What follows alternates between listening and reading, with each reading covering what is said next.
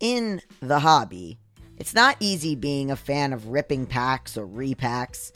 We hype ourselves up thinking that we could pull, I don't know, Hall of Famer. But with zero transparency on available cards and hit rates, it's all just a shot in the dark. Until now, introducing slab packs from arenaclub.com, the only repack that provides real value, a complete view of all possible cards, and clear hit rates for each one. Now, when I buy slab packs on Arena Club, it finally feels like I know what I'm getting. There is nothing more fun than opening an Arena Club slab pack. I mean, it is so much better than any mystery pack that I've ever purchased because there is a focus on transparency. There is a display of available cards. There are hit rates. You can get, when you're graded, you're given a rationale. It is the marketplace for card collecting, buying, trading, selling, and displaying. Arena Club slab packs are revolutionizing the repack game with transparency.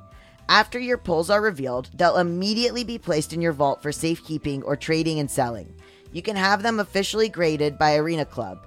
The Arena Club grading process is accurate, fast, and transparent, with a full grade rationale provided and explanation of how your card was scored. Whether you're buying, selling, trading, or displaying, Arena Club is the card collecting platform you have to check out. Right now, you can get 10% off your first purchase by going to arenaclub.com slash badmoney. Wow, that's a crazy offer. 10% off a $400 slab pack. That's $40 right there. Anyways, that's arenaclub.com slash badmoney for 10% off your first purchase. I love to track progress. As you guys know from listening to this show, I'm constantly tracking my progress. What have we done so far in 2024? And spring is in full bloom. Are your finances blooming too? With the Chime Secured Credit Builder Visa credit card, it's easy to start building credit with everyday purchases and regular on time payments with no annual fees or interest. And if your credit scores grow, so could your opportunities for lower rates on loans like for a car or a home. You can use it everywhere Visa credit cards are accepted. That's right, you can build your credit using your own money. Get paid up to two days early with direct deposit. With a qualifying direct deposit, you can get access to your money sooner. Fee free overdraft with SpotMe. Overdraft up to $200 without fees with SpotMe when you set up a qualified direct deposit. Just set up a qualifying direct deposit, sign up for SpotMe, and Chime will spot you up to your limit when you make a credit card purchase or cash withdrawal that exceeds your balance. Access 60,000 plus fee free ATMs. That's more than the top three national banks combined. Easily find one near you with the Chime app. Send and receive money. Use Chime to pay anyone, Chime members or not, and cash out your money fee free. With Chime's secure credit card, you can start improving your credit scores right away. Get started at chime.com slash bad money. That's chime.com slash bad money. Chime feels like progress. The Chime Credit Builder Visa credit card is issued by the Bancorp Bank NA or Stride Bank NA, members FDIC. Spot Me eligibility requirements and overdraft limits apply. Out of network ATM withdrawal and OTC advance fees may apply. Terms and conditions apply. Go to chime.com slash disclosures for details. You got problems that you ought to be concerned with. Supposed to earn it, or what to do with it, or how to keep it. You're a freak with a dark, shameful secret. But you're not the only one. Your hidden financial fears with a blast of sun. Now your healing has begun. It's bad with money with Gaby. Done. Gaby Dunn here with an episode called What If You're Fucked? for a country that really is. Welcome, everybody, to the second to last episode of season two of Bad with Money. Many of the topics we've covered on the show this season came from emails you sent me, which you can do anytime, by the way, at badwithmoney at slate.com. And while those messages prompted me to want to tackle big issues like student debt, medical bills, and money in politics, perhaps the biggest theme that emerged from your emails was this overwhelming sense of helplessness. To put it bluntly, a lot of you feel like you're fucked. And listen, I know how you feel. I'm in a much better place than I used to be, but I will never forget the horrible feeling of waking up every morning and being trapped under a mountain. I hope that one of the things you've taken away from this show is the fact that there are ways out from under the mountain. And in a lot of cases, just talking about the fact that the mountain exists is the first and most important step. On today's episode, though, we're going to talk about some situations where it really is possible to get trapped. Specifically, freelancing, identity theft, mental illness, and the criminal justice system. These aren't the only bottomless pits you can fall into, of course, but they're the ones that I hear from listeners about most frequently. And in a season where we've tried to focus a little bit more on practical solutions, I think it's important to stop and remember that those don't exist for everyone. So, first up, we're going to meet Manjula Martin, an author and editor who's braved the freelance writing wilderness and lived to tell the tale. She wrote a book called Scratch Writers, Money, and the Art of Making a Living, and wants to make sure future freelancers in all areas don't have it as rough as she and so many others have. I started freelancing because I couldn't find a day job um, in 2008, 2009, around the time of the Great Recession. No jobs, particularly not in nonprofit copywriting, which had been my day job before I went to school. I had had a like untraditional educational background, so I didn't graduate from college the first time around, and I, I dropped out and moved to New York and did writerly things and other things and worked in nightclubs and that whole thing, and then lived life, lived my life, experienced right. the world, and so I had coffee with a very fancy, wise uh, museum director who I knew, who I was hoping would hire me. Um, and she was like, Yeah, I can't hire you. You should just freelance. Yeah. And something sort of clicked, and I was like, Okay, I can do that. and so I did. Um, it wasn't really a, a decision that I made very wisely. I didn't have any money saved up. It was really stupid, actually, now that I look back on it, but it was sort of a necessity. Like I couldn't get a job, so I got multiple jobs, you know? What um yeah, what are the things that you're giving up? Uh like you give up uh insurance, you give up a guaranteed paycheck. I used to freelance uh forever and still kind of show business is constant freelancing. True. I would go back and forth constantly in New York like between day jobs and freelancing because I would get bored at the day job and then I would be like I, I would it was almost like how people describe childbirth, where you're like, you forget how terrible it was. Yeah. And then you're like, I, I, miss freelancing. And then you go back and then you're like, no, this was a bad idea. Is there some sort of um, like freelancing hormone that takes over? yeah, you get like wanderlust and you're like, I'll freelance. And then you're like, this is a nightmare. Because it was a lot of like, tra- in terms of guaranteed paycheck, it was a lot of just like trying to track people down to pay you. Yeah not having a guaranteed paycheck is one thing. Not knowing when you're going to get paid for a job that you've already done is like a whole other thing. Um, right. It sucks. Yeah. I always tell people to find out who the AR people, like the the accounts payable and receivable people are, and like make friends with them. rather than you mean rather than emailing the editor, just yeah. go directly to that person and be like, "Help! I'm not getting." Because one time it yeah. took a magazine a year to pay me. Yeah, no, that's and that's so common. I mean, that's you know, I run this website Who Pays Writers, and it's like you know that's sort of why that website started in in some ways is because so many people had this experience that they wanted to sort of like get together and share the info. Yeah, there was some blowback like your your website um who pays writers I remember when some people found out which publications didn't pay writers, there was like those publications were getting some shit for that. Yeah, um, because it turns out that once you guys like start sharing information, you know, it's harder to disguise when people are not behaving well. um, exactly. Like, yeah. No. It's yeah. like you know, if there's someone in your group of friends who's a crappy person to the people they date, eventually some the people they date are going to start being like, "Hey, you know, like that person was crappy to me too. Hey, me too. Like maybe none of us should fuck them, you know? right. Yeah, exactly. And by that, you mean don't write for their publication. exactly. Don't fuck them with words. Um, yes. no, yeah. It's interesting to me that you started freelancing from not being able to find a job because I think this episode is sort of about being screwed. And I think a lot of people feel like they can't find a job. Like right now, people that are unemployed or they just got fired or they can't find a job um, yeah. and they're considering freelancing. Would you recommend that? Or like it worked for you, you know? Look, if you need money and work, like take whatever job you can get you know? Yeah. It's like if you're at that point where you're screwed and you've been fired and someone's like hey do you want to um, do this like contract job for a little while that's only a few hours a week but you'll get a little bit of money like say yes you know? Um, yeah. i mean i think that like particularly among creative professionals there's this sort of romance around the type of work you do like oh i want to have sort of like the perfect situation. I want to be in author and I want to only write for certain magazines and that sort of thing. And I think that's actually like indicative of a really privileged attitude because that sort of presumes that one can choose what is one what one is doing for work.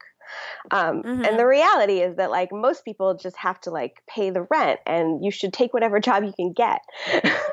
um, and if Yeah. five different jobs at the same time, do that. Start thinking about what you want to do in the long term, and try to build towards something that's maybe like you know more towards what you want to do. But in the meantime, like yeah, get paid, take the job. In the last couple years, I realized how many of my friends do transcription on the side Oh, um, as like a side job. And I didn't realize that because I would always kind of be like, where are these people? Like, I know they have a, like little jobs, but like, where are they getting their money from? And then it like came out like, oh, like, you know that a bunch of us do transcription, right? And I had had no idea. Wow. And like, I think it's just there's this shame because like a lot of people are doing these little side jobs and they, it, it's viewed as like, oh, they do it as a side hustle from their day job. But some people are doing like a bunch of them just at to make a day job. Does that make sense? yeah, I mean, you know, you'll find that even the people who you look at and think like, oh, they have a perfect career, they're actually still hustling. um, Yeah. This what's the smartest thing that someone just starting out in a career that seems likely to be primarily freelance can do to protect themselves and what like just from the book and from your website and like what are the biggest mistakes maybe people make? First of all, don't work for free. It's so hard cuz so many websites ha- ask you to work for free and then people are like, "Well, I have to work for free in order to get the byline." I know I thought that. Yeah, and we've all done it. But I think that like if you're going into it saying like I'm going to be a freelance writer, for example, like that's your job. So don't work for free. Like if you're like, "Oh, my friend runs a website and he wants me to publish an essay on it and I think that would be fun." That's great. Fine. You don't need to get paid for that. But like if someone's Yeah. making money off of your work, make sure that you're also making money off of your work. More practically speaking, the number one thing that I would recommend for someone embarking on a freelance career is to, well, there's a few things. One, learn about contracts, have contracts, read your contracts, understand your contracts. Number Mhm. two, figure out what you're going to do about taxes before like March, you know, 29th. Um, yeah. like I didn't know anything about freelance taxes the first couple of years that I did it and you know I just sort of skated through and ended up owing a lot of money but also like didn't keep good records. And I'm not a record keeping person like I hate Excel. I don't do spreadsheets. I'm like not that's not how my brain works. But it's not that hard to figure out a system for yourself where you can like track your expenses and then I you know know. i i know that i can't do my own taxes because i hate it so i pay someone two two to three hundred dollars every year to do my taxes for me and so i know that i'm going to need to make that extra 300 bucks every year you know which you can write off by the way so yeah i think learning about taxes just acknowledging the reality of taxes is huge. You know maybe you're not in a financial situation where you can sock away 50% of your 1099 paycheck. Like i've never done that in my life. Who are we kidding? Even if you can't sock away some of that paycheck like just understanding that like you're going to need to deal with that in April every year and figuring out a way to maybe pay some quarterly tax estimates is going to just rock your world. I know. I buried my head in the sand so much. I was like, Yeah. I don't want to deal with any of this. Yeah. And then it was like such a nightmare. And then I would have just one more piece of advice, which is negotiate. I have a personal rule, which is that whenever anyone offers me, I'm probably blowing it by saying this publicly, but whenever anyone offers me a job and they offer me a certain amount of money, I've promised myself that I'm always going to come back and ask for more. Even if it's just a little bit more, I'm not going to do it sort of in an unwarranted fashion, like there are reasons to ask for more. Um, but for me, I have a really hard time, like, because I was struggling and poor for a really long time. Whenever anyone offers me money, I'm like, okay, great, that sounds perfect. Done. I'll take it. You know, because you're like, okay, I don't want to lose this deal. Like, I need this job. But coming back and saying, like, mm, how about this much more? Because you know, you don't even really have to say because at first, but like you can say, how about this much more? Or I was thinking it might be more like this kind of rate. And then if they instantly say yes to whatever you've asked for, you know that next time you have to ask for more than that. What are the biggest mistakes that people make when freelancing? Oh, when you're going into a job, make sure that you know how the job ends. By which I mean, make sure you know and decide upon what triggers your paycheck basically. like if you're working oh. on a, Oh. writing and then you're like, okay, it's done. And then the people are like, okay, great. Could you do some rewrites? And you're like, sure. And then you do the rewrites and then you send it back and you're like, okay, it's done. And they're like, okay, great. I mean, that can go on forever, first of all. But also, like, you can write into a contract payment is due upon delivery of the second revision or whatever. you know, like just making sure that you know, like, when is the moment when you get to send that invoice? Does uh, sending in the first draft trigger the payment? Does publication trigger the payment? Yeah, definitely. I remember not asking about that. yeah so many people I know who who freelance, it's their whole life, and they just they burn out. You know, like they run themselves into the ground. Uh, Yeah. all the time, and I think that that can be a mistake. And I think that it's important to sort of be aware of how much you're working and be aware of your own health and your own mental state, um, and don't be hard on yourself. Don't be too hard on yourself.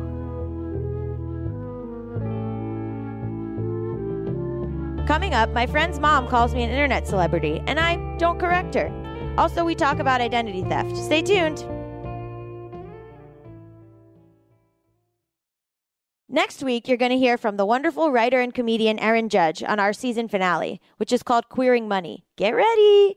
But this week, we're going to hear from Erin's mom, Kathryn McCauley, about identity theft, which can cost you big time financially and emotionally. Okay, my name is Kathryn McCauley, and uh, for 15 years I was the director of student legal services at the University of North Texas in Denton. Um, as the director of student legal services, I advised and I represented students, college students, who were having legal problems and sometimes money problems too. Uh, your daughter, who I think is going to be in a future episode, uh, is a friend of mine, and uh, she hit me up and was like, "You have to talk about identity theft with my mom." Why? Why did she? Why do you think she said that? Well, probably because in the time that I was working at UNT, I did have to advise a number of students who unfortunately were victims of identity theft and I had to guide them through the process.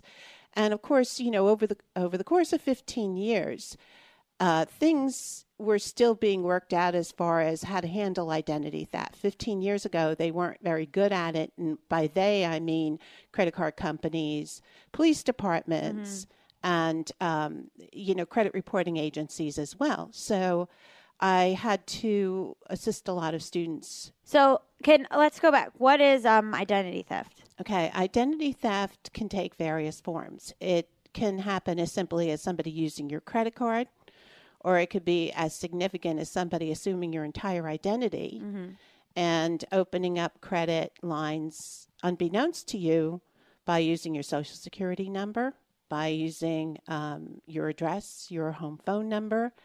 Um, sometimes, too, it can occur when they file a tax return in your name and get a refund Oh my god! before you even file your taxes. That's happened. Wow. One of the most egregious Yeah. was perpetrated by Wells Fargo. Oh, what do you mean? Well, Wells Fargo was giving bonuses to their um, employees who opened up credit lines for people. And so one of the things they did was they opened up credit lines for people that never requested it. Oh right. And they were fined by the Consumer Financial Protection Bureau $100 million for open for doing that type of work. And that will ruin people's credit. Not necessarily, but of course, you know, you have more inquiries on your credit report. It does affect your credit score. Mm-hmm. And so that could have created problems for people. But um, you have that instance where you have a major bank doing something like that. Then you also might have a situation where there is a, a whole credit card ring that's operating. And I think recently in LA, they busted one just within the last week. Really? Yes, they were making counterfeit credit cards. It just seems like maybe the most selfish thing you could do. Yeah, it, it it's easy too. It it's seen as a victimless crime because there are protections for consumers. Yeah. If a credit card's been opened in your name and you don't realize it and it's been charging, uh, once you do find out, you have no liability for that. Okay. So it's mo I mean cuz I've heard people say that like you can't really come back from hardcore identity theft. Well, the real problem is not so much monetary for people who are victims, it's more the incredible problems that come about as a result. The problems getting more credit, the problem cleaning up your credit report. Um, I myself have been a victim. Really? Can you talk what happened? Can you tell that story? It was a long time ago. It was when identity theft was probably in its genesis Yeah. to some degree. Um, I had, it's so funny because I was working at a law firm that was a civil law firm, not a criminal one. And my boss, who was, the, of course, a lawyer, and I was a baby lawyer, I was a newbie Yeah. um, he encouraged us to um, work on a criminal case that he had been assigned randomly by the federal court. And it was a simple case, but um, I was very excited because I loved criminal law at the time. And so I gathered all these possible witnesses, and we had a sort of a mini trial, a hearing, but Right, we had to yeah. call witnesses. And I didn't realize it, but one of these witnesses, who was not on the good side of the law, Right. must have gotten a deposit ticket out of my checkbook because I knew I was not missing a check. And using that deposit ticket, they were able to go to a drive through, get a phony check from a company, and deposit it into my account, let's say a $500 check, Yeah. and withdraw 300 Oh. And they kept doing oh. this and doing this until they drained my bank account. Oh my god. And did you know who it was? No, it was one of his criminal Buddies. friends. Oh my god. I know. and you and you just don't like think that that would have i mean people are so i feel like so loosey goosey with information now i mean i don't know what year that was That was quite a long time ago. I want to say in the 1990s. yeah this now it's like i don't even think about th- i like i'll I'm, i feel like people are I, I mean it's like one of those things where when the internet first came out and my parents were like don't tell anyone your name. Don't do any of it. And now everyone has like twitter accounts with their real names and like everyone's just like giving information freely.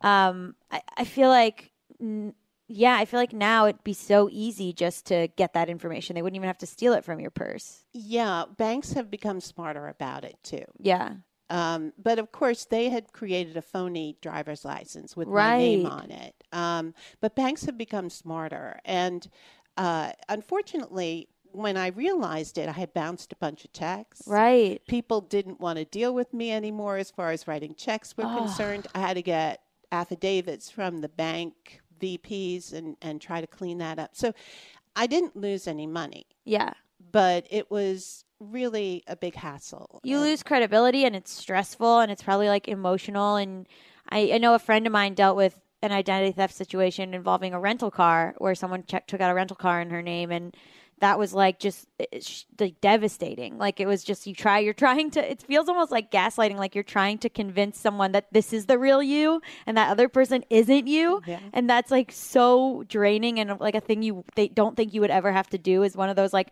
horror movie things of like who's the real one? Who do i shoot? You know Yes, yeah, it can be very stressful, very demoralizing, and it's hard to navigate. So I would kind of be a hand holding type of person Yeah. to walk somebody through it.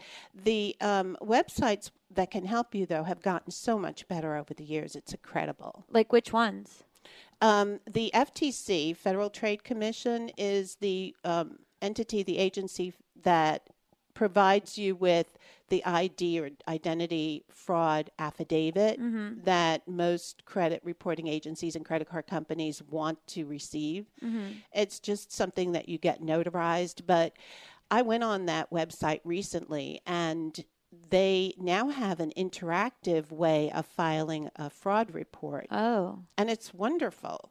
and it's quicker. it's quicker. It it actually isolates what kind of fraud occurred, and so it walks you through all the steps, and then you can print out a report, and it makes it much much easier. So what would you advise? So let's say someone came to you, a young person, and was like, "I, I think I've been identity thefted." What, what are the, what are the steps? Okay, well, first I'd find out how do you think what what what makes you think this mm-hmm. happened, and the first thing I would want them to do is get their credit report. Mm. And there are three major credit reporting agencies that have that information: TransUnion, Equifax, and Experian. Mm-hmm. And you can get free credit reports from all three of them. Um, and you identify where exactly is the source of this theft. Then you put a fraud alert with one of those reporting agencies. And once you do it with one, it applies to all. Mm-hmm. And then you notify the credit card company. You call them and then you send them a letter and say, This was not opened by me, or someone has my credit card information. Mm-hmm. And they're really good at stopping everything and, and taking care of it and taking it off your credit report. But like, does it? If they put a pause on all that stuff, like your automatic payments to like Hulu or like to other stuff, they just stop. I assume you have to like get a new, do a new credit card to that, or Well, they shut everything down. If it's well, if it's a matter of issuing you a new credit card, then they simply transfer it over Yeah. to the other credit cards. So you don't have to redo all of your information with Yeah. all these other companies that are automatically charging.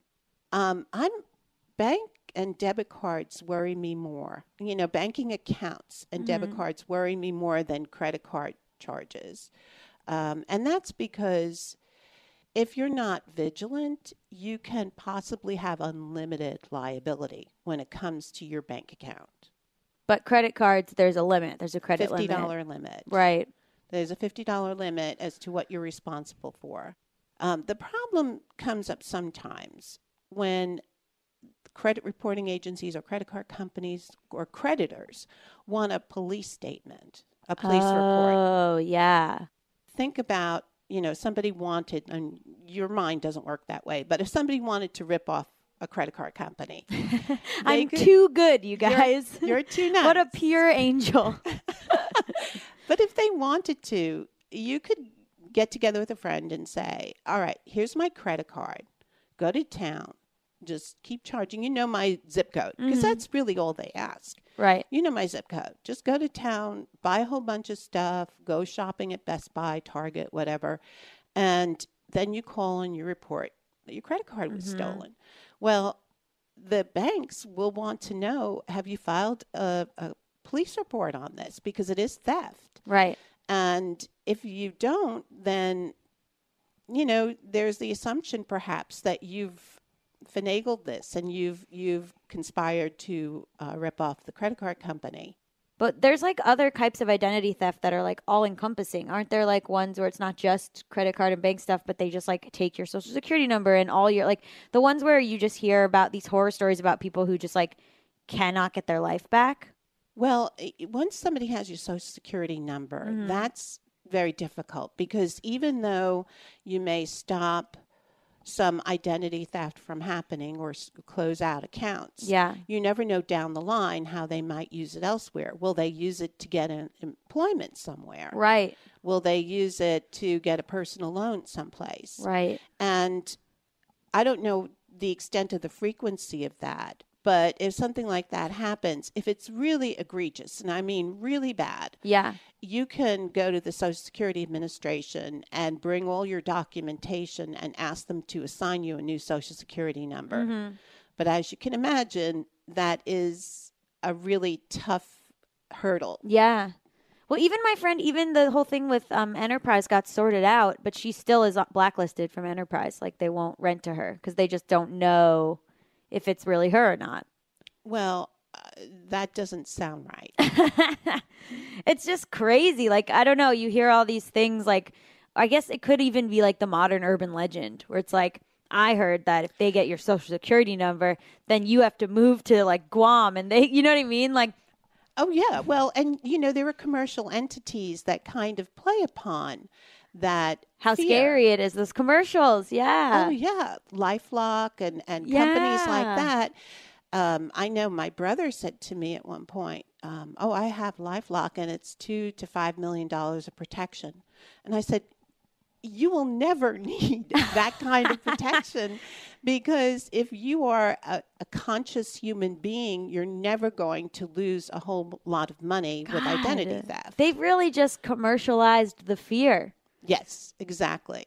So the thing, oh God, so it's it's the thing itself is bad, and then there's also like commercializing on and capitalizing on the fear of that thing to sell more products. Yes, it's really not not a hard thing. But people think it's hard, so they get really scared. I would I would be terrified if the, Oh, sure. I'm a very paranoid person. So Well, you're a, you're a celebrity, so I would oh, say thank you so much. if we could just have everyone come on this show and say that I'm a celebrity, I will really appreciate it. I think you need to take extra steps just to make sure that you protect yourself. Mhm. So I, I, on the other hand, uh, it doesn't. I don't. I don't feel that anybody's particularly concerned about where my address is or yeah. anything like that. I just like the fear and the the like invasion is such a big thing. Like I had someone hack my Snapchat and I was scared for like a day. and that's like not even anything like real. Well, I think like the worst ID theft situations that I've seen have been when somebody, either a sibling, and this mm-hmm. has happened, or a friend, tells a police officer, I'm Susie Jones, Right. when she's not.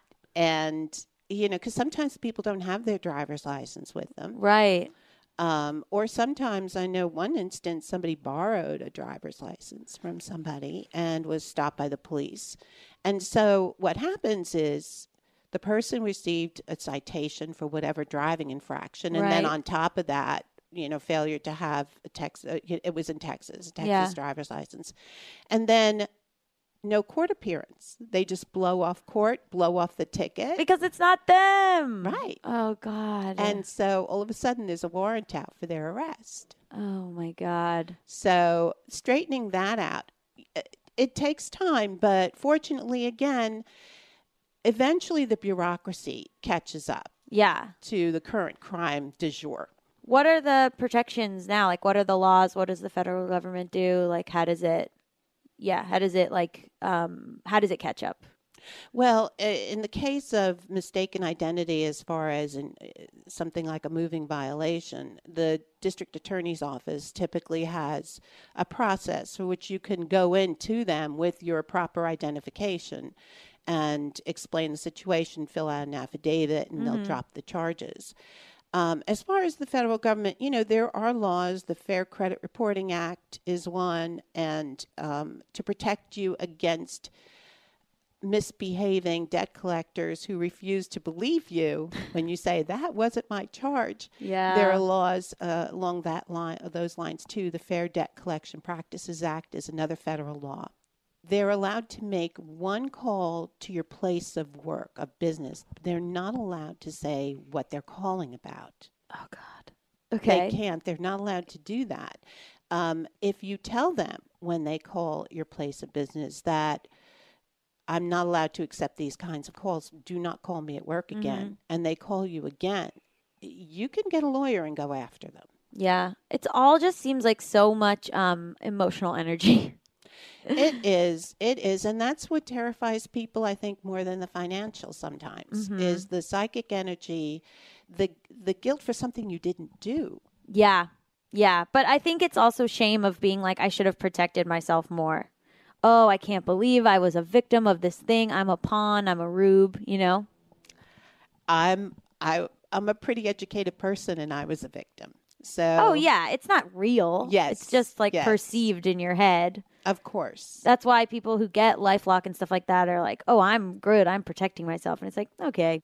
but there are many ways that people can protect themselves Like what? Well, you can get a credit report for free, and there are places that are easily accessible. AnnualCreditReport.com is a website that was set up due to a federal law that says you have to allow people to get free copies of their credit report every 12 months.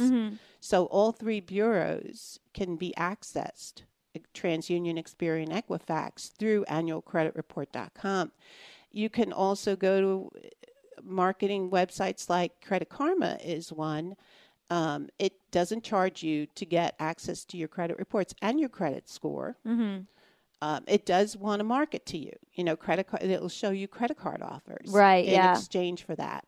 So you can always check your credit score and your credit reports. And um, if you have any problems, there are websites that can talk you and walk you through it. My personal favorite is the Consumer Financial Protection Bureau, which is cfpb.gov.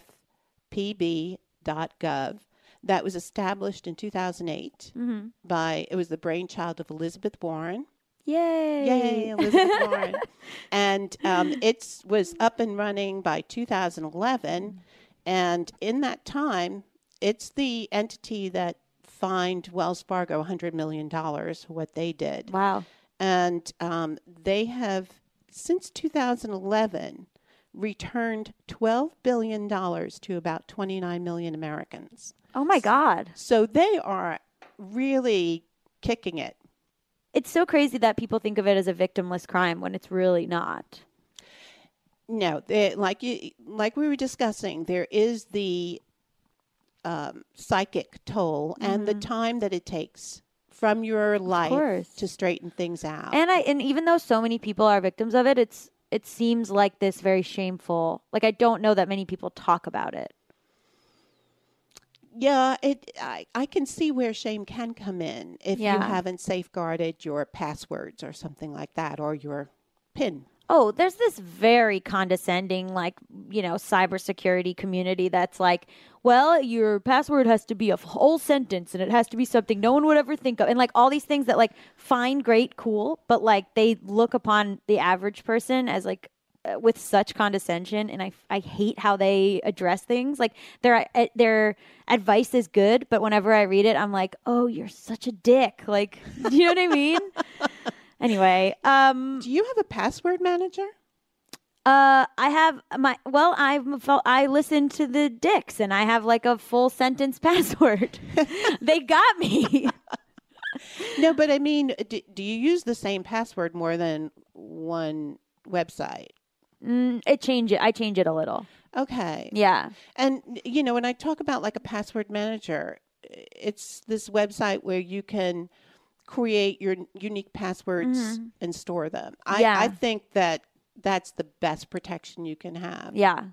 And like two step verification on stuff. And yeah, definitely. That the two step verification, um, speaking as an internet celebrity, people try to hack me all the time. And uh, so I'll get like wake up to emails that are just like all the sort of confirmation emails, like, did you request your password, blah, blah, blah, from like every website. And I'll be like, oh, last night someone really went to town, but they didn't get in because I had two step and it was going to my phone. Good. Um, but I'll just be like, oh, someone really had a night last night, huh? Too bad they didn't get in. That's, Um, that's terrible that you have to go through that. well, thank you. Uh, I think it's a lot of anti-feminists who are mad at me for being a lady, is my guess. Um, Or, but or Ivanka fans. yeah, they're really coming for me after last week. I've pissed them off. Um, so uh, you have so many notes here, which is very adorable. Uh, what is the Choice Act? Oh, okay. Well, I, uh, like I said, I'm a big fan of the Consumer Financial Protection Bureau. Unfortunately, um, Congress never liked it. Not, not the actually the Republicans never liked it, and so they're finding different ways to try to to um, neuter it Oh. if possible. And one of the ways uh, is by um, making the Choice Act, which is something that's sitting in the House of Representatives right now, is an attempt to create instead of one director, which we now have, is to create a panel of five. Why? And, well, it's kind of to to to kind of water down the powers. Oh. If you oh. have a panel of five, and let's say three Republicans, two Democrats, which Oh. switches maybe if um, the Democrats take control of Congress, then it would be three Democrats, two Republicans. But it it does have this tendency to water down the effects of an agency like this. Why would they want that? Why do the Republicans want that? Um, well, the CFPB was created as part of the Dodd Frank Act. Oh, I see. And- so transparency. They don't want the transparency. They don't, they consider it too much regulation. And that's another way of saying we don't want you to look too closely. and yeah. So Fun. That's, yeah, that ever since this agency started, there's been attempts to chip away, but Obama was really smart about this one because it's not funded by Congress. It's funded oh. by the Federal Reserve Bank. Oh, So Congress has to jump through a number of hoops to change things. good. And Interesting. that's a good thing.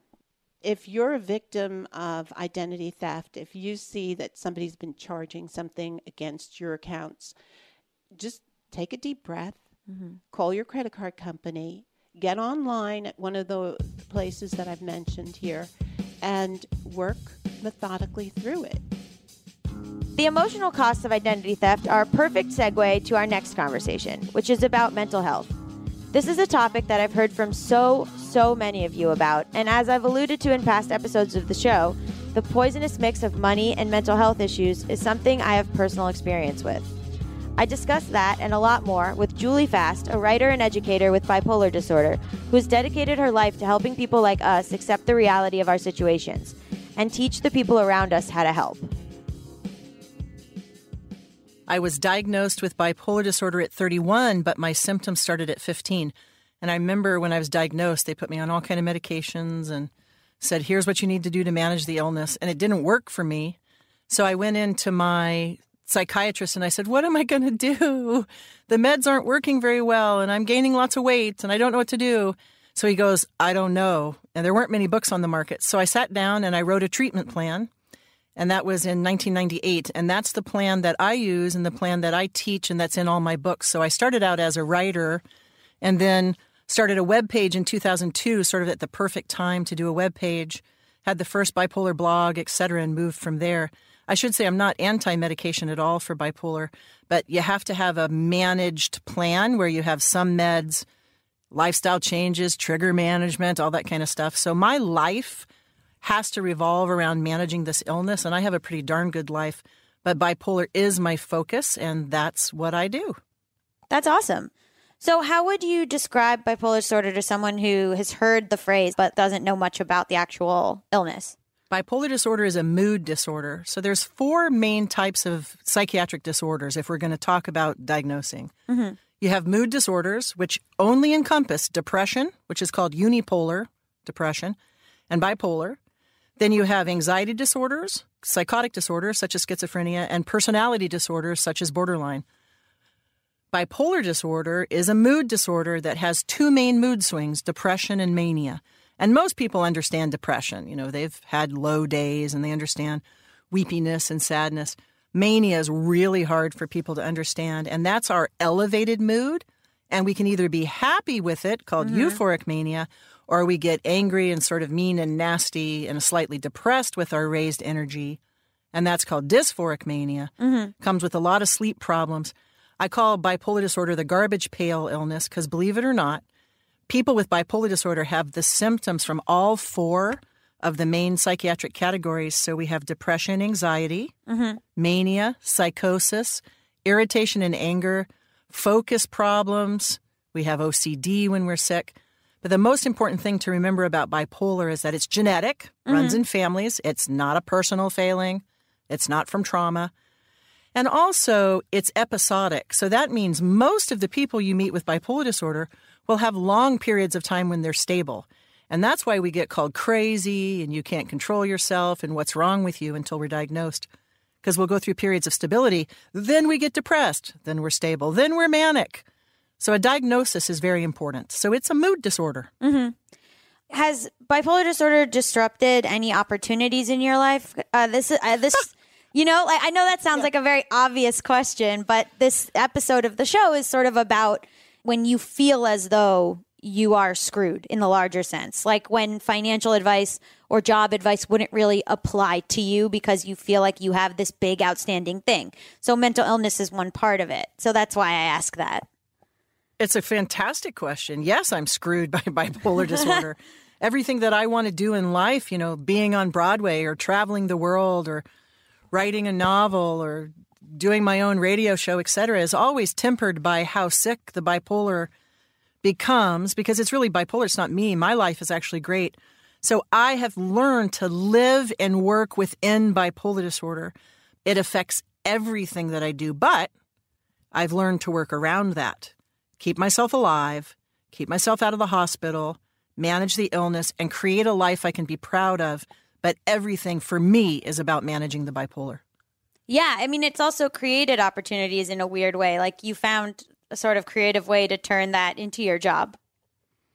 It's true, but you know, I I already was writing. I already was creating systems. Like I, when I was an ESL teacher, I made a system for teaching ESL better. Mm-hmm. So when I found out I had bipolar, I sort of took my system kind of brain and said, there has to be a better way. and I learned and taught myself to do that. Then when the web, I was my ex who also had bipolar was a programmer. So when the internet took off, we were in Tokyo at the time. We're like, let's build a website. So you take your skills that you already have when you have a mental health disorder and you have to use those to support yourself. So we might not I might not be able to go work at a large corporation or run a huge business, but I can take the skills that I have and turn them into business and the internet's made that possible for a lot of us. Yeah, I think a lot of people with disabilities and and who are neuroatypical have been really benefited by the internet and working online. And how do you monetize it though? I know. That's the biggest thing, right? I know. How, with everything so being so free, how do you monetize it? And I, I think about that all of the time because it is okay to make money off of working and talking about mental health. Of course. It's no different than talking about heart disease. I want to support people to make a living as bloggers and writers and podcasters in the mental health world. Absolutely. I mean, I found you because I had Googled bipolar disorder and money because uh, you wrote this the, a lot about that. So can we talk about mm-hmm. like the financial aspects of bipolar disorder and the way it affects your relationship to money and like what that article was about? I've written a bit about this. I also want to mention there's a person who's named Carrie Martin, and she runs something as an organization for the LBGTQ community called Hope Exchange, and she does a lot of research on this topic. So, people with bipolar disorder who are marginalized, what is our economic, what does it look like? Mm-hmm. And the truth is, if we don't get a good management plan, it's dismal because it's hard for us to deal with our sleep problems, our mood issues, weight gain from medications, having to go to the hospital. So the more we can manage this illness, the better we can work. So that's step number one. Mm-hmm. The next thing is is that well, I can't believe it when people write me and say, "How dare you make money off of mentally ill people?" And I'm like, "But how am I going to do my work if I don't generously support myself so that I'm able bodied and stable enough to help other people. So there's an idea out there that making money off an illness or off a cause is like it's like it's a dirty word. But you're I not. Say, you're heck no. You're making money off um, education and writing. That's exactly. I totally agree with you. So anybody out there who wants to do a podcast, let's say you've got uh, schizophrenia or you've got anxiety or you want to talk about PTSD or being trans and the depression in the trans community, do it and don't be ashamed to monetize that thing. Right. It's no different than big business making money. The shame around the mental health world is pretty, you know, the stigma already. Then when someone does well and makes money off it. So the article you're talking about is I'm a mental health professional and I make a good living. Mm-hmm. Because darn it, I'm going to take my business mind, combine it with my bipolar mind, and make a darn good living. It's hard. I Yeah. will give back to my community, but I'm not going to be ashamed for success. It took me a long time to get here. That's for sure, to feel that way. I've experienced uh, some aspects of mania and stuff, and you think that that's what makes you productive. Like it's almost like this weird superpower where, like, I'll you know bang out sixty pages of a script in three days, but I'm also not sleeping. But like, so yeah, I don't know. There's this weird thing of like, oh well, you're you're benefiting from. Your work is benefiting from you being. I, there's a romanticization of that, of like your work benefits from you being a little crazy. No question. So you experience mania? Yeah, If you experience mania, you know the truth of mania. What goes up must come down. right. So I can outline a book when I'm manic. I can meet any guy I want when I'm manic. I can fly around the world when I'm manic. But what people don't see is the six months that I'm sick afterwards. Right. It's not worth it. Right. I do a lot of writing about the trade off of, for example, hypersexuality with mania is a huge topic. We get so sexual during euphoric mania, we can literally sleep with anyone, anyone Right. we want. We're shining, our eyes are bright. We will literally walk up to the most gorgeous person we see and go, Hey, I'm Julie, let's hook up. And they almost always say yes because we are dynamos. Then you get in a relationship with that person and they have to wake up next to the depressed person. Right. Yeah. That's the reality of that, right? yeah. So, Money's the same way. yeah, money's the same way. I've learned that t- I had to teach myself, Gaby, this was so hard. Mania is not glamorous. Mm-hmm. I don't allow mania in my life. It took me many, many, many years. And I did it, believe it or not, by deciding to try celibacy for a couple years, changed my life. I couldn't control my hypersexuality or my spending. So I got rid of all credit cards and went cash only and stopped internet dating and sleeping around and doing everything that I loved to do when I was manic. And it just sort of showed me a different world, what a relationship looks like versus a manic relationship. What managing, and I still have money issues, but management. Can you talk a bit more about like Mm-hmm. what specifically you did? Cash only changed my life because when you have mania or any kind of spending problem, plastic doesn't give you that extra step of, I just paid $15 for a hamburger? Because you're not thinking. Right. Right? So you're just handing over a card. If you put, let's say, try this, and I, this is how I sort of worked on my, and by the way, I'm not perfect at this, but I'm a lot better than I used to be.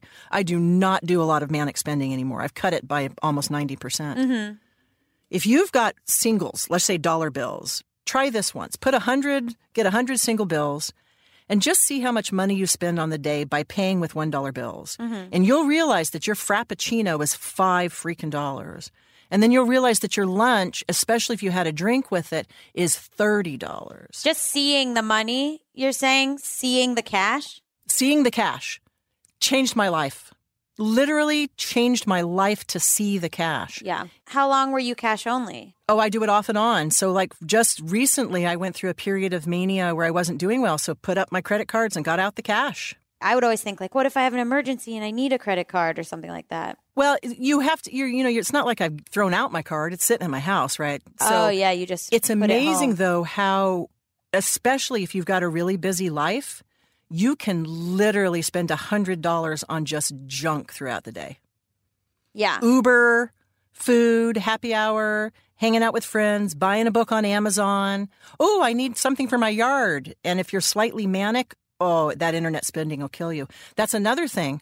If you're serious about this, don't have credit cards on your internet sites where you shop. Don't put automatic cards on there. Make it so you mm. have to enter your card each time. Anybody who's in love with someone who has bipolar disorder, sometimes if you've got college funds or IRAs, don't have the person's name on them. Mm-hmm. There's a lot of stuff we have to do to protect ourselves from ourselves and as partners and parents, protect the people who have the bipolar as well. So what were you spending on? What were you doing when you were just throwing money around? Mine was travel. So I would literally hop on a plane when I got manic and just go wherever I wanted. And my last trip before I was diagnosed was to China in 1995. And there weren't a lot of people hopping on the plane and going to China. Yeah. So manic spending is no different than the hypersexuality or anything that comes with mania. No frontal lobe, no ability to say you can't afford that. All of that's gone. Is it just because you're like, I'm gonna fuck it, I want to live in the moment? There's no thought. Yeah. That's an actual thought. Yeah. So you right there just had a stable thought, which is, you know, screw it. I'm going to live in the moment. I'm just going to do it. What's, you know, let's just live life. I'll pay for it later. That's a rational thought. We don't even have that thought when we're manic. Mm-hmm. So we have the desire to go on a cruise and we just get online and buy the ticket. Mm-hmm.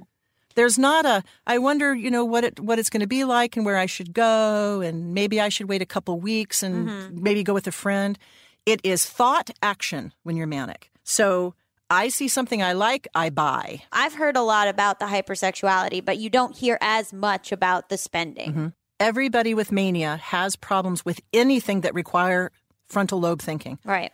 So gambling, spending, sex, drugs and alcohol, travel, work, trying to like not piss people off, it's all gone when you're manic. Of course, and if you can't work for months at a time because you're depressed, it's not rational. There's like nothing you can do. Even if you know you're running out of money, even if you know, you know that you need to work, it's like you you just can't. And especially like with pan like I have a lot of panic and like especially with panic disorder too, you just Panic attack. yeah, like you just you're phys- like I think that people think it's just like I'm sad, but you're like in physical pain as well.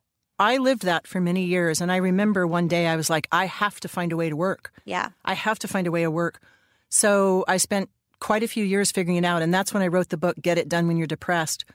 We can work when we're depressed, it just doesn't feel good. Mm-hmm. So that secret that I learned myself that I teach everybody is if you wait for motivation to show up when you're depressed, it will never show up. If you wait to feel good about what you're doing when you're depressed, it will never happen.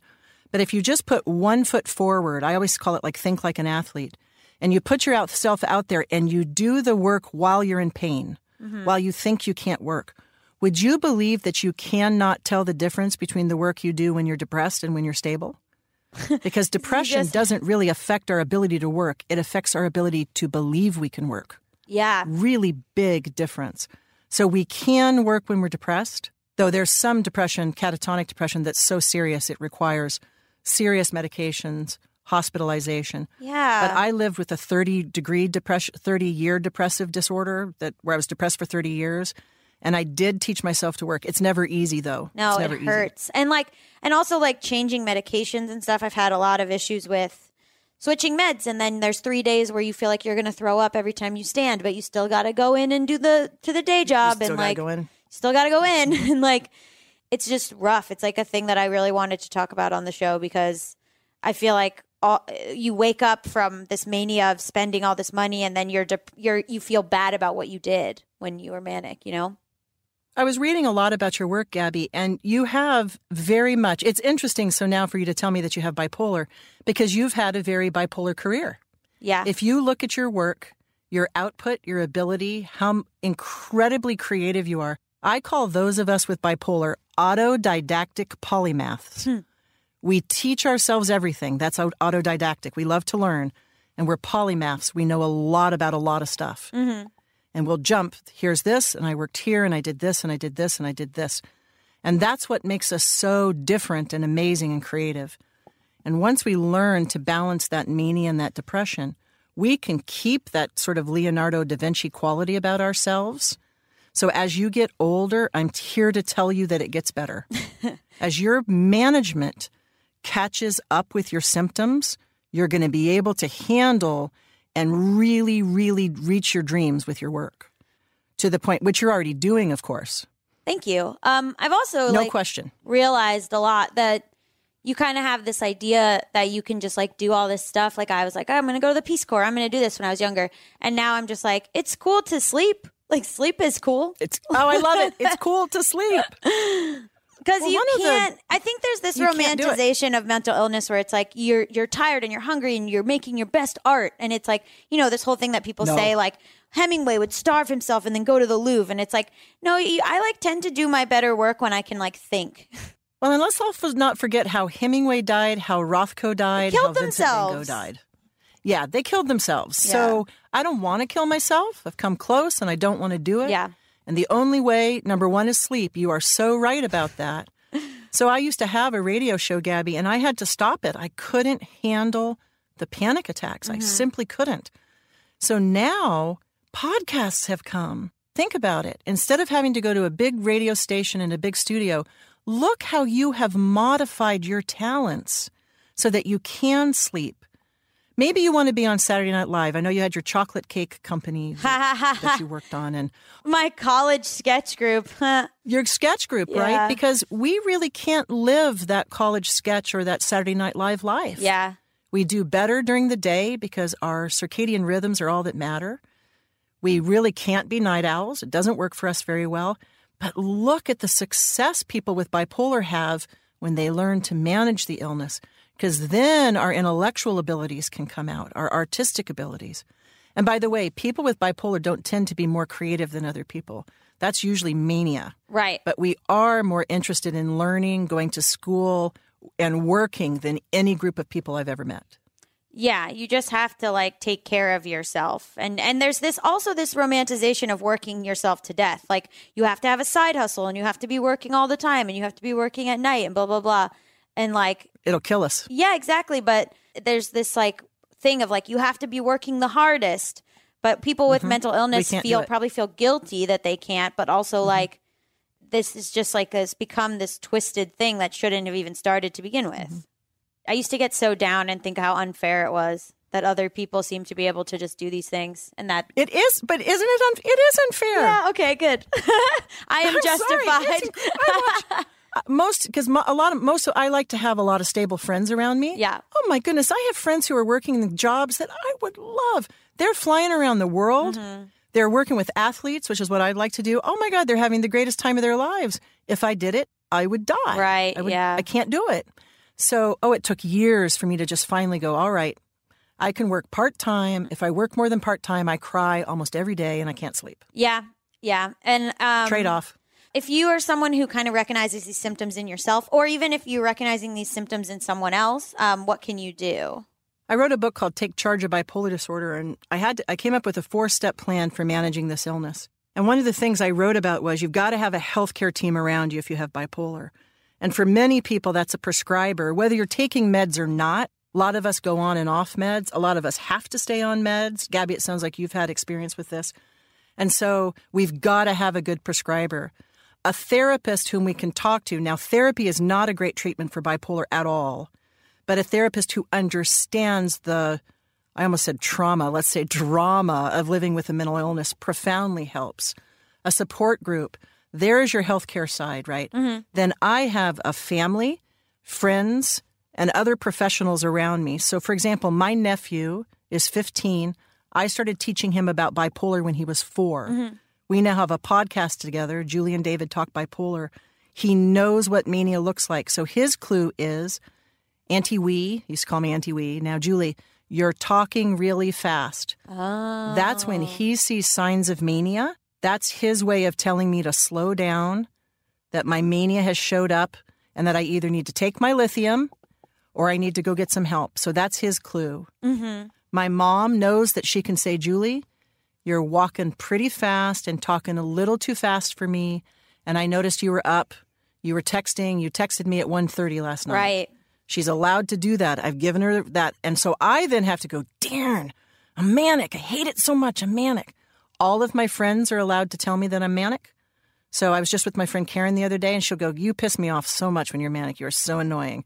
But she'll tell me, she'll go, Julie, you're trying to drink out of my drink and you're being sort of annoying. Mm-hmm. Then I know. So it's not about hiring somebody per se. It's about being open, giving them a list of your symptoms and saying, Help me manage this. Children are fabulous at this as long as you don't scare them and you tell them, You're not responsible for me, but you can help me. Mm-hmm. Family. And then stay away from people who feed your mania. That's a really big one because Party Julie is a lot more fun than I leave karaoke at 11. Yeah. So I have to have friends who are okay. My friends will stay out till 2. We did it last weekend. I'm out the door by 10:30. Mm-hmm. And my friends keep partying the rest of the night. Not me I know. because I have bipolar. They never bother me about it. So that's the team and it's taken years and it saves my life. And then Facebook, hugely important for a lot of people. Why? Facebook or younger Instagram because you can get on there and you can say I'm I'm seeing signs of depression and I know that I when I have when I'm depressed that I'm not thinking straight. Help me think straight. And people write will write in and they'll say that's right. Remember depression lies? Mm-hmm. Have you called a hotline? What do you need to do? So if you have a group of people who understand mental illness online, they can greatly help you.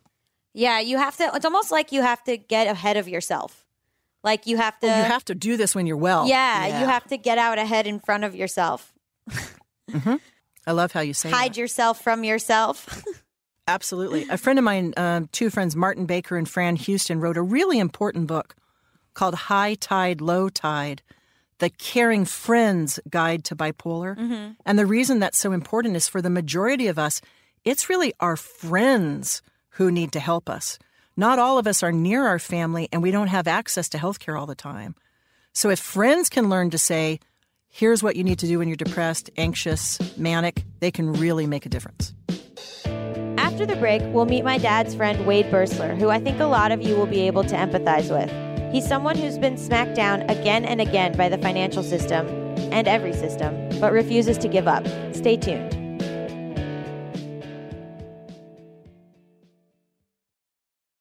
So, when I started talking to my dad's friend Wade, who's been through some pretty extreme stuff in his life, I wasn't sure how much I'd be able to relate to his experiences. I snorted cocaine off the blade edge of a Bowie knife in a stairwell of an empty tenement in Harlem at 2 o'clock in the morning with me wearing a suit and a tie. I've seen a lot of stuff. But when it comes to money, Wade's financial struggles aren't much weirder than situations a lot of us have been through. You know, when I was thinking of your show, it's bad with money. I've always been bad with money. My ex wife's great aunt one year um, at Christmas time gave us all $3,000. She was very wealthy, and she gave us all $3,000 checks. And I'm sure she was, her husband was a stockbroker at one time, and I'm sure they were looking to invest in the future or get ready to buy a house. And I took my check and I bought season tickets for the Mets. The other anecdote I wanted to tell you was I had a 1980 Corvette when I got engaged to her. And she said, if you want to marry me, you're going to have to sell that car. Well, you know, I mean, I love that car more than life itself. But, you know, I wanted to get married, so I sold the car, bawling, bawling like a four year old as it drove down the street. And um, we got married and everything was okay. And seven months after she left me, I won a bunch of money in the lottery in New Jersey. And I flew to Florida and bought another Corvette. it was just like, could have invested that too. But no, I'm going to have another Corvette. For Wade, it's the demons of substance abuse and addiction that took someone who might have just been a little bit bad with money, like the rest of us, and left him, well, the theme of this episode, fucked. I'm a convicted felon, drug addict, alcoholic, amputee, single dad who was fired from McDonald's in 42, and now I have a PhD. Is that what you were looking for? That is what I was looking for, yeah. Um, so you're a friend of my dad's. Yes, I am. Um, and my dad sent me uh, this thing that you had written on your blog about um, starting to work for Lyft. Oh, Can you yeah. can you talk a little bit about why you posted that and also like what it said? there are certain circumstances that occurred that put me in this position and my wife she's unable to work she had a stroke four years ago i was finishing my phd and i've sent out 20 applications to different people particularly wounded warrior project who i thought 32 years as an amputee and a PhD in adult and community educational leadership would be a perfect fit for that. And uh, I got nothing. I got crickets.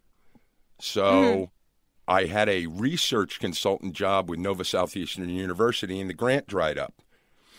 And the following month, they stopped my disability due to a clerical error, and I haven't received a disability check, even though my leg is still missing, just to clarify for whoever's listening to this.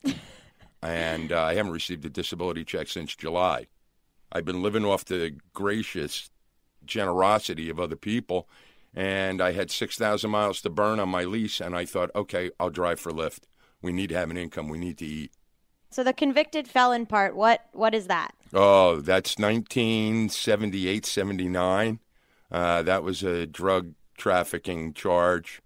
And I was guilty. I sold to a narc, and then, then the floodgates opened. Uh, but yet, uh, that was the very first thing that I was caught doing. It's not that I didn't do other illegal things at that time. I just happened to get caught doing that one. So okay, so when were you? How old were you when you got charged with the the felony? 21. So what does that mean, like career wise? Because you talk about in this post that that you didn't pass the FBI background check. So just for people who don't know, like what does that mean when you are a convicted felon? Oh, okay. you know those things that your parents say, hey, this will be on your permanent record and follow you around for the rest of your life? Okay, they weren't kidding. It's true. Um, it follows you around for a large portion of it, that's for sure. I found that out. I was in my second year of junior college, and I decided that I was going to get a bachelor's degree and teach high school. So I had a set up with a local high school down here that I was going to audit a history class because I wanted to be a history teacher. And I went to the Board of Education, and they called me back and said that uh, I couldn't pass the FBI background check. And I said, So let me see if I have this correct. I've umpired and coached baseball to these kids for 10 years. And I've been vice president of their middle school PTA. And now I'm vice president of their baseball booster club. But I can't sit in a classroom and observe them for something that I did 27 years ago. And they said, Yes, that's right. Yeah, so that's the thing. So it kind of these types of things sort of follow you around forever in the se- in in terms of like looking for jobs, right? I mean, that's the main thing. Yes. So do you feel like that you are the same person that you were back then? Like do you feel that it's keeping you from it's something one of the things at least that keeps you from like moving forward with the rest of your life? I th- I think that uh, my posts on social media or blogs I've written may be a deterrent, you know, but I'm not a conspiracy theory kind of guy. Yeah, I mean, but you are very open about it. Like a lot of people wouldn't put on a blog that they have a felony conviction, you know? I'm an open book. Who am I going to help? Who can, am I going to inspire unless I tell them the elevator version in the amount of time allotted? So the more open I am, the more people can see, see, I can do it. This guy did it. I can do it. A lot of the financial advice that people give on this show comes from a very like privileged place and they don't they're not thinking about anyone that has like extreme circumstances kind of. And I think you are someone that has a, a bunch of boxes ticked. Can you talk about the motorcycle accident? Oh. I was going to acting school at the time in New York. And like any good self respecting actor, I was waiting tables and tending bar. And the place that I was waiting tables this one night, I got tanked and I was on my way home on my motorcycle. And it's kind of a curse. All the times that I've been drunk, I bet you I can count on one hand how many times I blacked out. And this night happened to be one of those times. So about 2:30 in the morning, I make the left-hand turn to go home and I hit a telephone pole.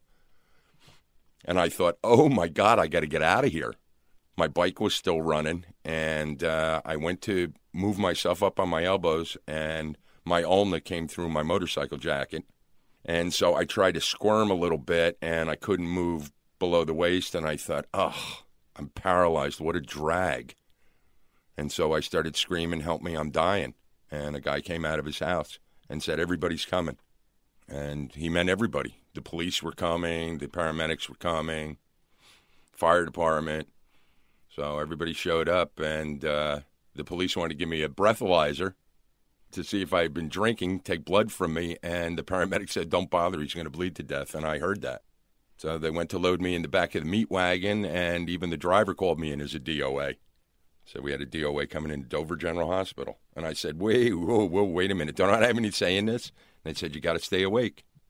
But I didn't know the extent of my injuries. I just thought I was paralyzed and I saw the broken arm. I didn't know all the other stuff. And my ex wife was six months pregnant with my son at the time. And uh, she beat me to the hospital.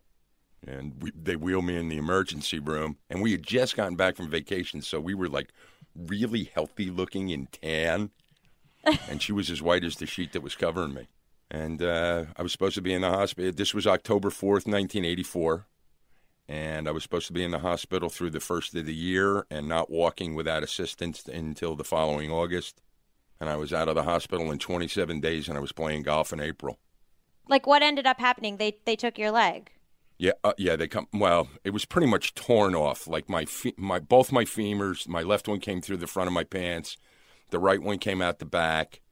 I think it was my tibia and my fibula both came up through the front of my sock, and they uh, had to remove my left leg because it was just too mangled. There was only one artery going into my foot, and my ex-wife made that decision, and it was the best one that she probably made in our years of marriage. So you're a PhD and you're you're a history buff, right? Those are the two, and sports history. I have my. I have my master's in American history, and yes, I'm a baseball historian as well. When did you get sober? Uh, June 25th, 2000. So you you you get um, sober and you you know start doing right to get over this addiction or to you know to go on the right path, quote unquote, let's say, and then Okay. you you go into higher education and you keep getting degrees. Oh right? no no no no! I, it, it was out of boredom. I had uh, I really became one of those people who was unemployable. Like the job I had after McDonald's, I couldn't handle McDonald's. I mean, I was drunk all the time. I couldn't figure out the cash register, and uh, eventually I had to leave. And so when I got married a second time in 98, one of my friends was the counsel for a company that sold used printer and copier parts. And my job was to open up the boxes when these parts came in, take them out of the box, break the boxes down, and throw them in the garbage. And I was fired from that. I couldn't throw boxes in the garbage right. I couldn't figure out how to make them flat. And then I'd go out and I'd get drunk at lunch and I'd pass out in my car.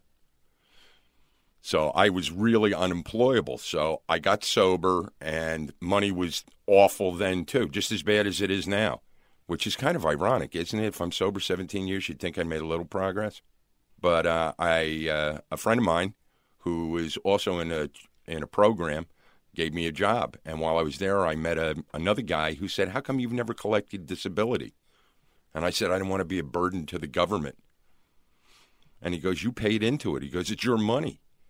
And he said, Nobody wants to trade places with you for twelve hundred bucks and a really great place to park at Christmas. So I applied for it and I got it. And it was during George Bush's administration, so think of that, you know. Normally that they really tighten the purse strings and you have to go through appeals, and I didn't. I got it right away. And uh, the same guy said to me, "How come? Uh, what, what are you going to do now with your free time now that you have a little money coming in?" I said, "I don't know." And he said, Why don't you uh, go to college? And uh, I think I laughed so hard I may have pulled a muscle in my rib cage. When I got out of high school, I went to a junior college that was local. My mother worked there. And I really fell into drugs really heavy. And I started flunking everything. And I got a job and I was working at that. And when I wasn't working, I was getting high on something. And so I uh, I flunked out of a whole bunch of stuff. And then there was another time where I lost a bunch of money gambling, and I didn't want them to find me, so I, I left campus for a while. My GPA from that school that I transferred in was 1.16. So I wasn't really enthusiastic about trying this school thing. And then when I do wind up going, um, you know, like people made fun of how old I was.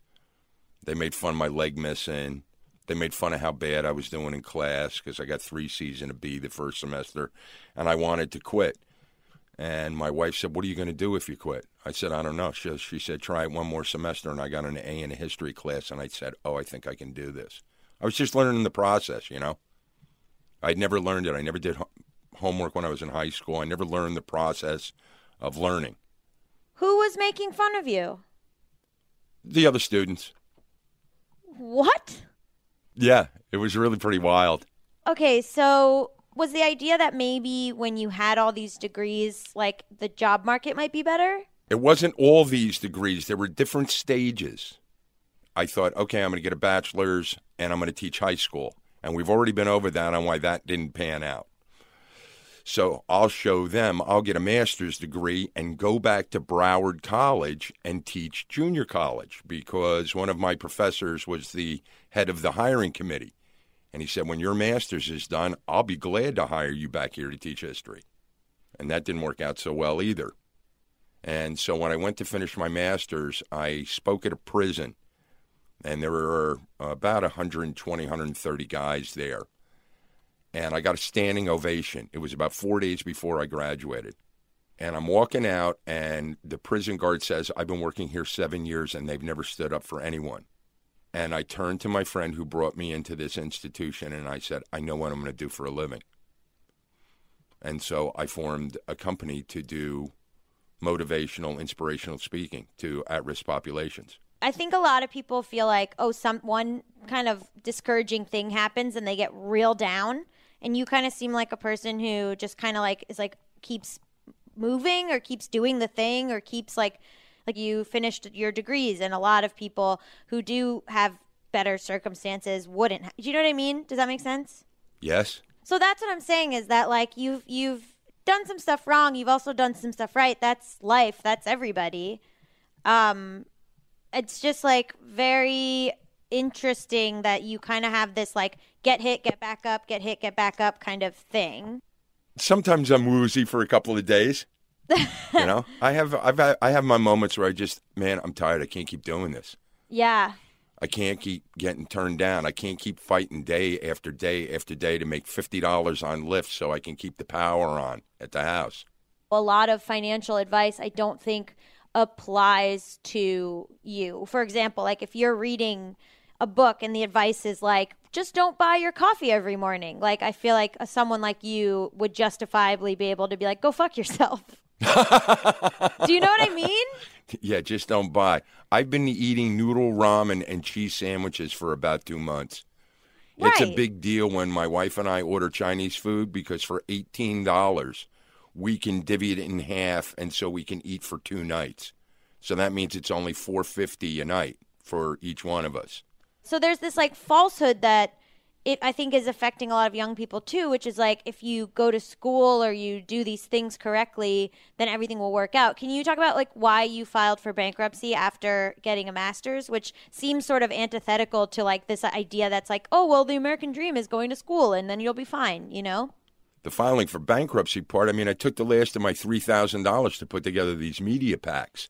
And I sent it out to every athletic director of every Division One school in the United States and every head football coach and basketball coach, with endorsement letters from the ex-lieutenant governor, president of our university, Frank Brogan, who's now the chancellor, or was the chancellor of the Virginia University system, Howard Schnellenberger, who's in the College Football Hall of Fame, and two of my professors. And uh, no one, no one called. And so if we used up all our money, and I applied to Broward like I was told, and they didn't want me, and Miami Dade didn't want me, and uh, I think I have a message to tell people. I'm not Tony Robbins, you know, six foot seven with perfect teeth and all that. But if you can't be inspired by what I have to say, well, then uh, then your heart's not beating.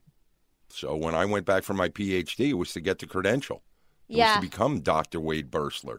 Are you kidding me, Dr. Wade Berstler? So did filing for bankruptcy help? Well, yeah. I mean, now we get to start from scratch. It's ruined our credit, but that's not the first time for me. My credit's been ruined.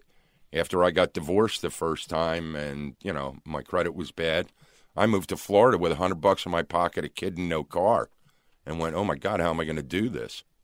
Financial discomfort has been part of my life. You ever see that cartoon where the it's a cartoon animal and he's running down a hill and his legs are going so fast they look like pinwheels or bicycle wheels. Yeah, And yeah. just before he falls on the fa- on his face, at the very last second, he catches himself and he just pulls his head back and he keeps on running downhill. That was my life for 25 years. I think that this is a more relatable situation. Like I think I, I think there are a lot of people who it just is so out of your control, you know? Like there are things Yes. that keep happening are not like are not entirely there's just not any kind of redemption stuff like in terms of government programs or or any or like foundations or anything like that like there's not a lot like it's almost like well they fucked up you know 30 years ago so fuck them Hey, when they took away my disability um, for a couple of weeks while I was still getting my PhD, I wrote the White House and uh, Barack Obama. I know it was a form letter, probably written by an aide, but I did get a response. And you're only allowed 2,400 characters to state your case. And after I got the letter back, two of the professors on my floor go, Well, that officially makes you the best grant writer here. and I got it restored. I got it re- restored in two weeks, and now this time they took it and they're not backing down. But the the evaluation, which is see again out of my control, that I told the guy that my research job with Nova is ending in June. This is it. That'll be my last check. And uh, he writes on the report, this isn't losing his disability isn't going to cause any economic hardship. So you're talking a thousand a month from my research job, and then fourteen hundred from disability. You're taking twenty four hundred away from a thirty five hundred dollar a month household total income. How is that not going to cause economic hardship? Even if we didn't pay the mortgage or either car, we Yeah. can't live. so how do you think that uh addiction played into like the be- a lot of Oh, everything's spontaneous. I know, and a lot of times I think with my dad, I feel like, uh, like he was. Uh, like a, a kid and then he started with his addiction and then he was nothing for like i mean he was existing and he had us and he married my mom and all that stuff but he was like not really a thing for like 40 years and then when he got sober all of a sudden he was like what do i want my job to be almost like a teenager again does that make sense Yes? so, like, do you feel like that as well? Like, you're starting super late because there was just like a blink and a blackout for like 40 years? I'm going to get a little choked up here. Um, I found out today, like, my son's in the hospital Why? and he's got diverticulitis. My son gave me purpose. I never felt like that. No matter what happened, I was there for him. I did homework for him every night, throes of addiction, drunkenness. I never missed a parent teacher conference. I never missed a baseball game he ever played. I coached him. Nothing. So I always felt like I had a purpose. I was very willing to work at whatever shit job came down the pike as long as I get to spend time with him, and that's all that mattered. I quit a job one time because they wouldn't let me go be at his field day at his elementary school. And so I quit so I could be there. I may not have been the wisest move when you're broke, but he needed me and he asked me to be there. And he called me crying and said, I promised. Well, then, damn it, I'm going to be there. Right. And I've been like that my whole life with him. I don't think that a lot of these people who are giving advice have met actual people or had the life experience that I know that you've had. God, I was in the car business for 10 years, tended bar, acted. Um, I was a computer operator back when computers were as big as gymnasiums. You know, I've, I- I have other things that I've done, but that's not what I want to do. I want to talk to people. I want to tell them it's going to be all right. That no matter how bad they think it's going to be, it could be worse. And I'm going to tell, and I want to tell them it'll be okay, and I want to be able to laugh about it and let them know that if they look back on it, you're still accomplishing things by putting one foot in front of the other and keep breathing in and out, because you never know who's going to call. Don't be, don't think you're a victim. Don't think all the bad shit that's happening to you is falling out of the sky and landing on you alone. You need to be in the game. And I think I'm in the game. So the first three people we talked to, Manjula, Julie, and Kathryn, are they're really great resources, and you can contact them. You can get in touch with them to talk. Julie, especially, is like super into talking to people about mental health, and she even reached out to me after our interview, wanting to talk to me. Um, and Manjula is very available, uh, and that's great. They're great resources, and you should talk to them if you can, or read their work if you can. Um, but I wanted to close with uh, with Wade because he is someone who I think a lot of you can relate to in the sense that it seems hopeless. But Wade, in all my time of knowing him, kind of always has hope. And that's something you should take away from him. Man, I'm getting cremated, but if I was being put in the ground, that's the one word I would want on my headstone. He was inspiring. 18 years ago, I couldn't say my name, and now I'm a doctor. You know, I've been kicked a lot of times, and uh, and I keep coming back for more. You know, the Rocky adage. Why do you think movies are so prevalent? TV shows with the same theme. Don't give up. Keep plugging. Something good will happen. And if it doesn't, maybe I was the good that happened to somebody else. You know, maybe it won't happen to me, but maybe it's happened for me for others by being who I am.